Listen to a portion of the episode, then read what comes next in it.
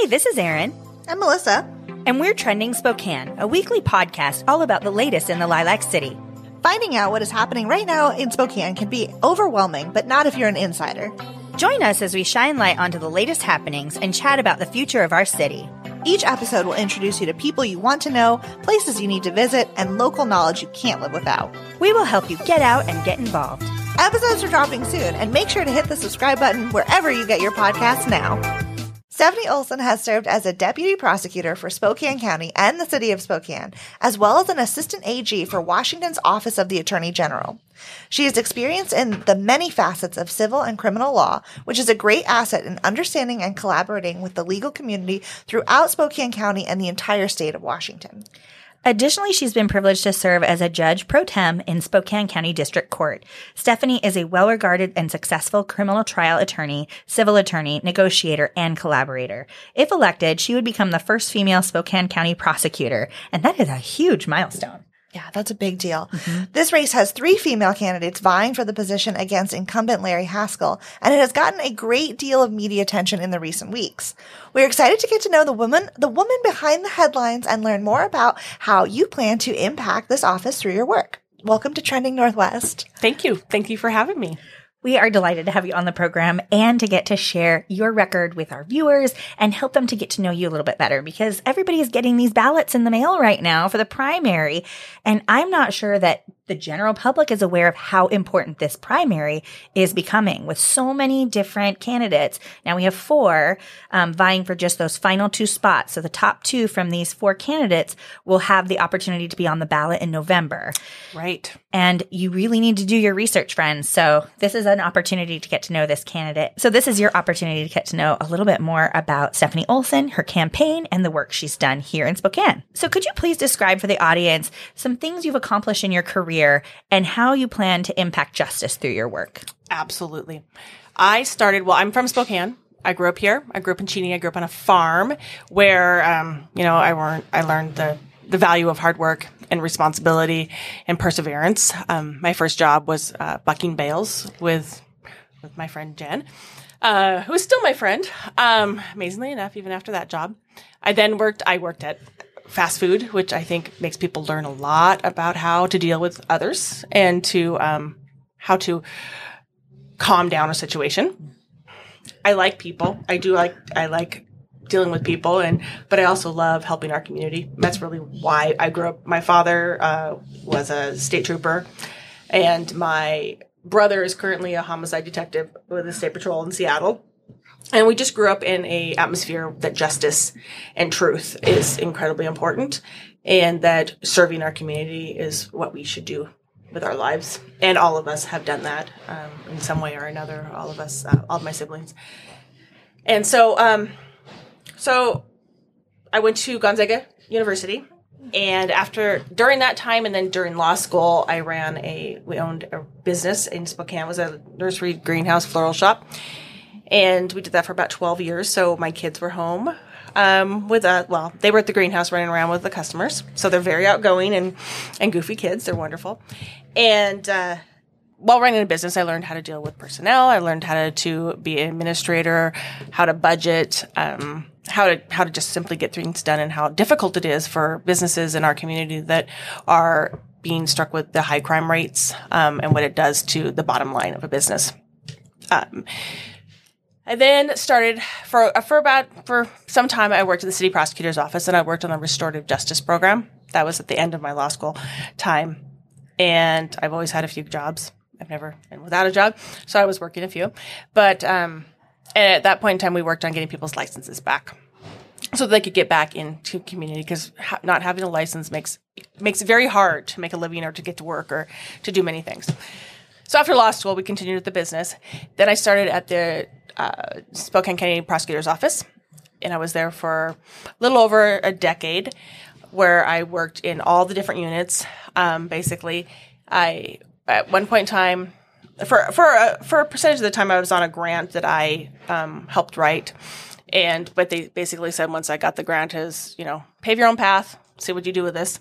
So I was the Eastern Washington Target Zero prosecutor and I traveled across the state of Washington and taught other prosecutors and other and law enforcement as well as um, I influenced judges um, on traffic safety cases. So that could be a vehicular homicide, a vehicular assault, or a um, DUIs. And um, and then during that time, I realized that law enforcement was having a hard time with getting search warrants. Actually, I I thought there was a case that was not guilty that should have been guilty, and um, I figured we needed to fix that. So what the re- what happened is that the reason that they were having a hard time getting warrants is because it took hours to get a warrant. They would have to go back to the office, they'd write a warrant, then they would have to find a judge at their home if it was at night, and usually this happened at night. So then Oh man. Get a signature, wake up a judge, and um, get back to the scene. So then someone would have to sit with their with an offender or with at the scene waiting as well. So I first developed I worked on an electronic warrant that helped them fill in the areas and and I had it on a thumb drive and I had to give it out to all the the law enforcement um, officers and then I had to get it back every time there was a new law or something changed. And so I started working with the ISD um, for the county, and her and I developed and designed and implemented a electronic search warrant. That is now uh, still used. It was at the time there was only three in the entire country because I researched them all, and um, we developed this where law enforcement now so it works for the city, the county, as well as state patrol in this area, where they can actually write the warrant in their car. They i worked on a on call for the judges and so now what they do is they call a judge and then they can send it by electronic um, by email. It gets sent and it gets sent back to the officer. So it can be done in as little as 15 minutes. So it's beneficial to the um, the offender but also the, the witnesses and the victims because the evidence is is fresh and right then.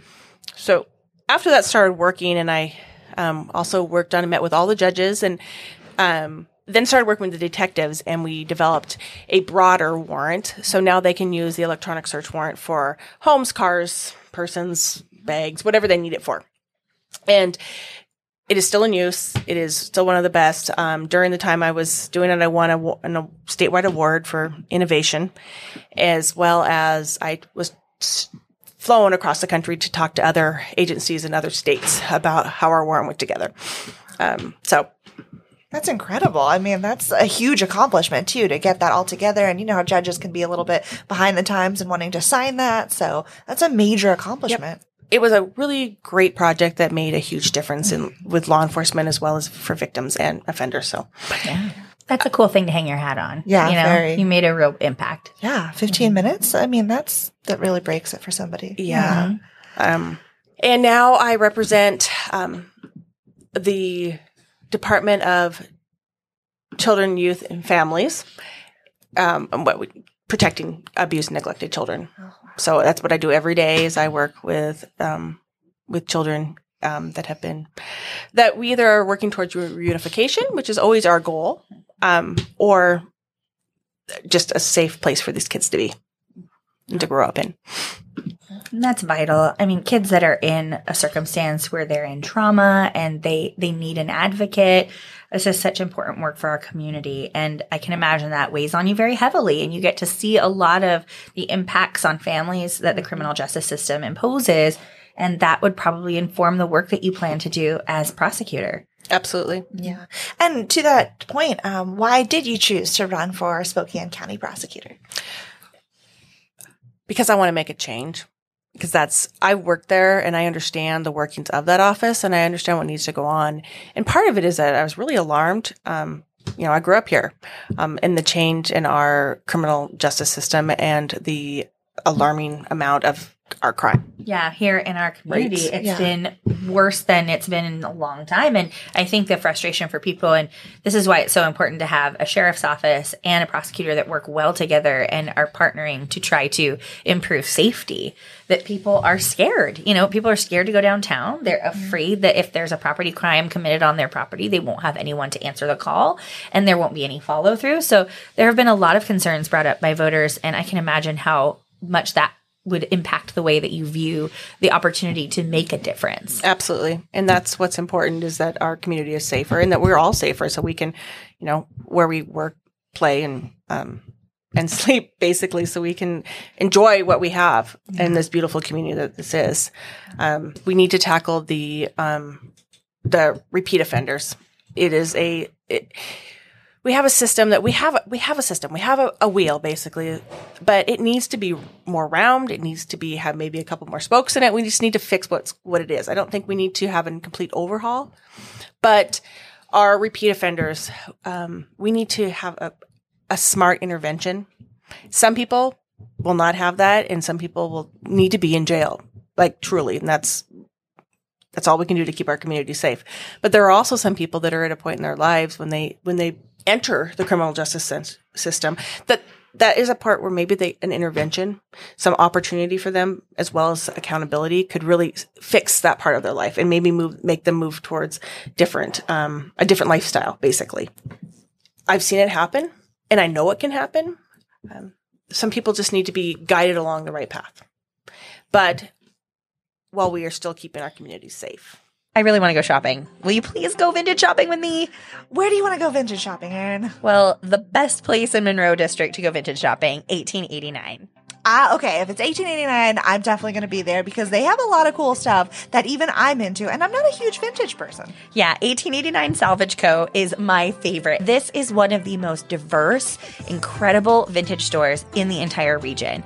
And one of those reasons is because they give so much back to local charities and do a lot of really great work supporting the animal shelter and all kinds of other initiatives that make the city of Spokane a more wonderful place to live. Absolutely. And I love the fact that there's like different different sections in the store that has different items. So like there's a barware section and there's a clothing yeah. section. And then every like what month it seems like they have new rotating displays too of all mm-hmm. the different vintage items. They're absolutely gorgeous. So if you want to stock your bar with the coolest barware that will get every one of your friends talking, or if you want to wear clothes that really make you stand out, you definitely want to check out 1889.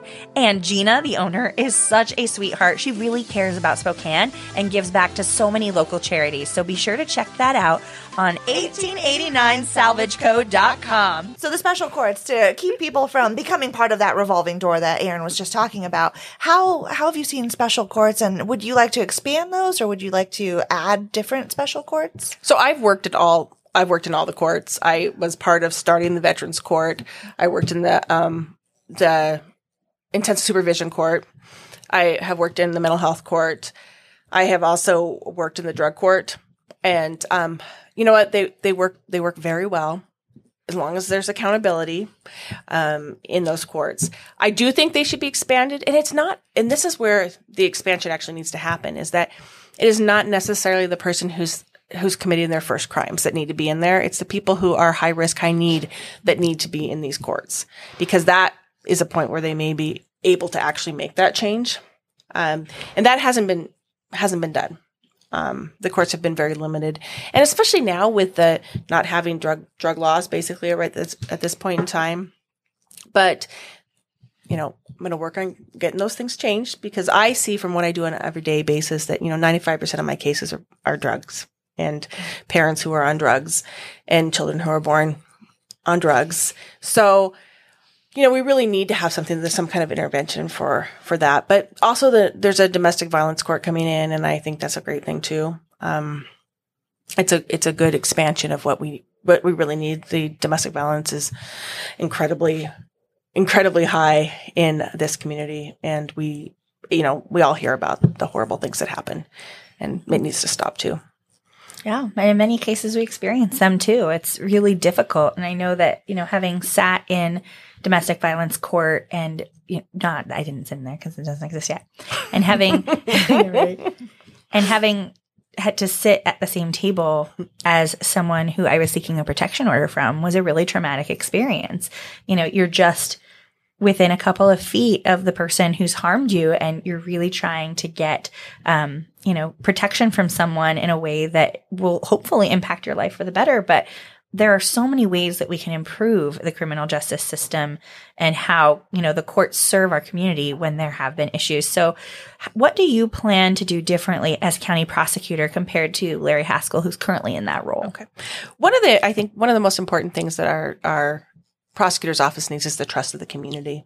And that is something I want to rebuild um, because at this point in time, it's hard for victims to come forward and it changes um, a juror's decision as well when they don't trust our office. And for offenders, they also need to trust that they are going to have justice from the office. One of um, one of the ways I want to do it is I want to do a lot more outreach into the communities. Like we need to be involved in our communities. The prosecutors need to be involved in the communities. The prosecutors need to be out there going to meetings so that they understand the, the communities that they're actually servicing and that we need to reach out to some of the the leaders in those communities. I, I believe that if we're in a juvenile justice system or we're working with a juvenile that I was, we were at Emmanuel, um, Life Center the other day and, you know, Pastor Benjamin would have more influence on a child from that community than jail would have on that child from that community. Like we need to, we need to be able to reach out, have the trust of those people and trust in those people that we can all make decisions um, that are best to not continue to have this increasing crime. So, where can voters find more information about you? I know we're in a pretty tight race. Uh, the deadline is coming up. So, if people want to learn more about you, where can they go to follow you? Then go to my Facebook site, which is Stephanie Olsen for Prosecutor, or they can go to olsenforspokaneprosecutor.com as well. There's lots of information on there. I am the second one down on the ballot. It's Olsen, Stephanie Olsen. Also with, with an, an, E. e. With an E. Yes, with an E. yep. well, thank you so much, Stephanie, for coming on the program today. We are so grateful for your time because we know just how pressed for time you are these days. Sign weaving. And last night you guys did a debate. And I mean, just night after night right now, because those primary ballots are already in your mailbox, definitely make sure you do the research and pick a candidate that best reflects your values. And we wish you all the best of luck. Thank you so much. This You're was welcome. wonderful. Yeah. Thanks.